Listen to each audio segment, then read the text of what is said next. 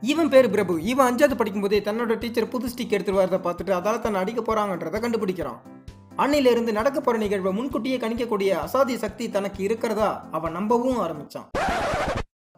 இன்னைக்கு ஐடி கம்பெனில நல்ல சம்பளத்துல வேலை செஞ்சுக்கிட்டு இருக்கான். அவனுக்கு திவ்யான்னு ஒரு காதலி வேற.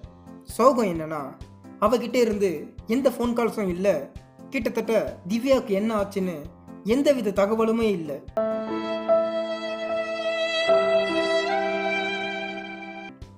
கெட்டதோ நல்லதோ?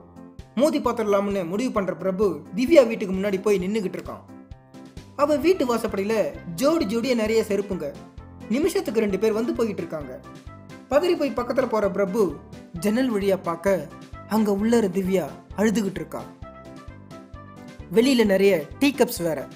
இதெல்லாம் பார்க்கும்போதே உங்களாலேயே அங்க என்ன நடந்திருக்குன்றதை கணிக்க முடியும். பிரபு கிட்ட சொல்லவா வேணும்?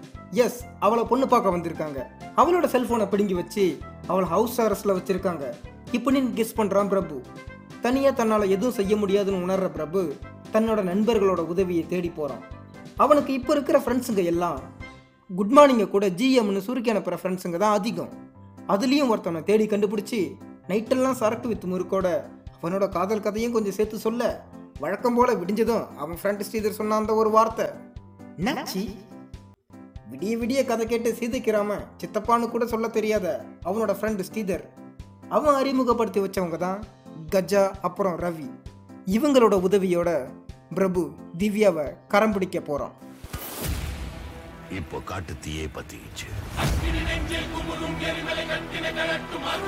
திவ்யா வீட்டில் யாரும் இல்லாத சரியான நேரம் பார்த்து நண்பனோட நண்பர்கள் உதவியோட பிரபு வீட்டுக்குள்ளார போய் திவ்யா கிட்ட பேச அப்போதான் தெரியுது அவளோட ஃபோன் உடஞ்சி போச்சு. அதனால ஒரு வாரமாக பேச முடியலன்னு. அவனோட அப்பா டெய்லி ராபா அடித்ததில் ரெண்டு கிட்னியை சட்னியாகி ஈரல் வீரல் விட்டு நோய்வாய்ப்பட்டு படுத்த படுக்கையாக இருக்க அப்பாவை பார்க்க சொந்தக்காரங்கெல்லாம் வந்துட்டு போனாங்கன்ற உண்மையை திவ்யா பிரபு கிட்ட சொல்ல இப்போதான் அவனுக்கு எல்லா உண்மையும் தெரிய வருது. இருந்தாலும் அவனோட முடிவிலிருந்து சற்று மனம் தளராத பிரபு திவ்யாவை பிரெயின் வாஷ் பண்ணி கூட்டுக்கிட்டு ஓடிடலாம்னு வெளியே வர தெருமுனையில் போலீஸ்.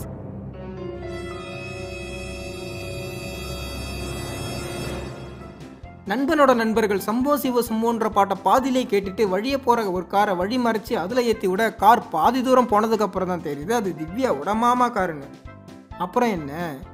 பிரபு முன்கூட்டியே கெஸ் பண்ணது எல்லாமே இப்போ உண்மையிலே நடக்க ஆரம்பிக்குது. ச்சே என்னதான் இருந்தாலும் பிரபு ஒரு தீர்க்கதரசி இல்லை. திவ்யா அம்மாவுக்கும் பிரபுக்கும் இடையில கோல்டு வார் நடக்க ஆரம்பிக்குது.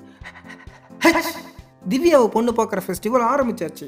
மாப்பிள்ளை வீட்டுக்காரங்க கூட மாஸ்க்கை போட்டுட்டு களத்தில் இறங்குற பிரபு அவனுக்கே உறுத்த பாணியில் மாப்பிள்ளை வீட்டுக்குள்ளார புகுந்து நல்லா பார்த்தா வச்சுட்டு ஆட்டத்தை கலைக்கிறான்.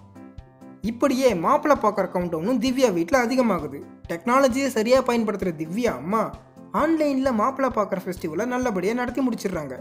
இதை தெரிஞ்சுக்கிற பிரபு ஆன்லைன் மாப்பிள்ளையை ஆஃப்லைனில் சந்தித்து நடந்ததை சொல்லி சமாளிக்க நம்ம ராஜேஷ் படத்தில் கிளைமேக்ஸில் வர மாப்பிள்ளை மாதிரியே ஈஸியாக கன்வின்ஸ் ஆயிடுறாரு. சசிகுமார் படத்தை பாதிலே பார்த்துட்டு வர கஜாவும் ரவியும் நடந்தது எதுவுமே தெரியாமல் மாப்பிள்ளையை பொல பொலன்னு பொழந்து கட்ட இப்போ மாப்பிள்ளைக்கு தன்னோட ஆழ் மனசுல இருந்த அந்த படைப்ப டைலாக் ஞாபகத்துக்கு வருது. குறிச்ச நேரத்தில் குறிச்ச முகூர்த்தத்தில் எனக்கும் திவ்யாவுக்கும் கல்யாணம்னு வீரவசனம் பேசிட்டு அங்கிருந்து கோபமாக போக அப்போ நல்லா சீவி தனக்கே வச்சுக்கிட்டோன்றதை இப்போதான் உணர்றாரு நம்ம பிரபு. பால்டாயில் பச்சையாக குடித்த பிரபு ஹாஸ்பிட்டல் அட்மிட் ஆக அங்கே தான் கிடைக்கிது ஒரு அற்புதமான கான்டாக்ட் அது வேற யாரும் இல்லை. ஈரல் வீரல் விட்டதோட ட்ரீட்மெண்ட்டுக்கு வர திவ்யாவோட அப்பா.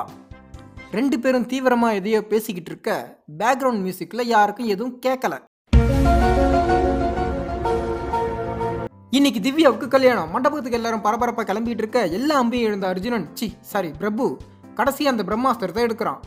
திவ்யா வீட்டுக்குள்ள இருந்து ஒரு குரல் ஐயையோ மாப்பிள்ளைய காணோமா? எல்லாரும் பதறி போய் நிக்க திவ்யாவோட அம்மா பதட்டமே இல்லாம மாப்பிள்ளை மண்டபத்தில் தான் இருக்காரு இப்பதான் ஃபோன்ல பேசணும்னு கூலா சொல்ல அடியே ஓடி போனது திவ்யாவுக்கு பார்த்த மாப்பிள்ளை இல்லடி உன் புருஷன் அப்படின்னு திவ்யா அம்மாவோட அம்மா சொல்ல புரியல இல்ல அதாவது திவ்யா அப்பா எகுத்து விட்டு சீலா ஆண்டியோட ஓடி போயிட்டாரு. இப்போதான் அந்த ஆஸ்பத்திரியில் திவ்யாவோட அப்பாவும் பிரபுவும் பேசிக்கிட்டது பிஜிஎமே இல்லாமல் எல்லாருக்கும் நல்லா கேட்க ஆரம்பிக்குது. அவர் குடிக்க காரணமே சைல்டுஹுட்டில் லவ் பண்ண எகுத்த விட்டு ஷீலா ஆண்டி தான். இப்போ புரியுதா? பிரபுவோட பிரம்மாஸ்திரம் என்னன்னு? அப்புறம் என்ன? வேற வழியே இல்லாத திவ்யா அம்மா என் கண்ணையே உங்ககிட்ட ஒப்படைக்கிறேன்.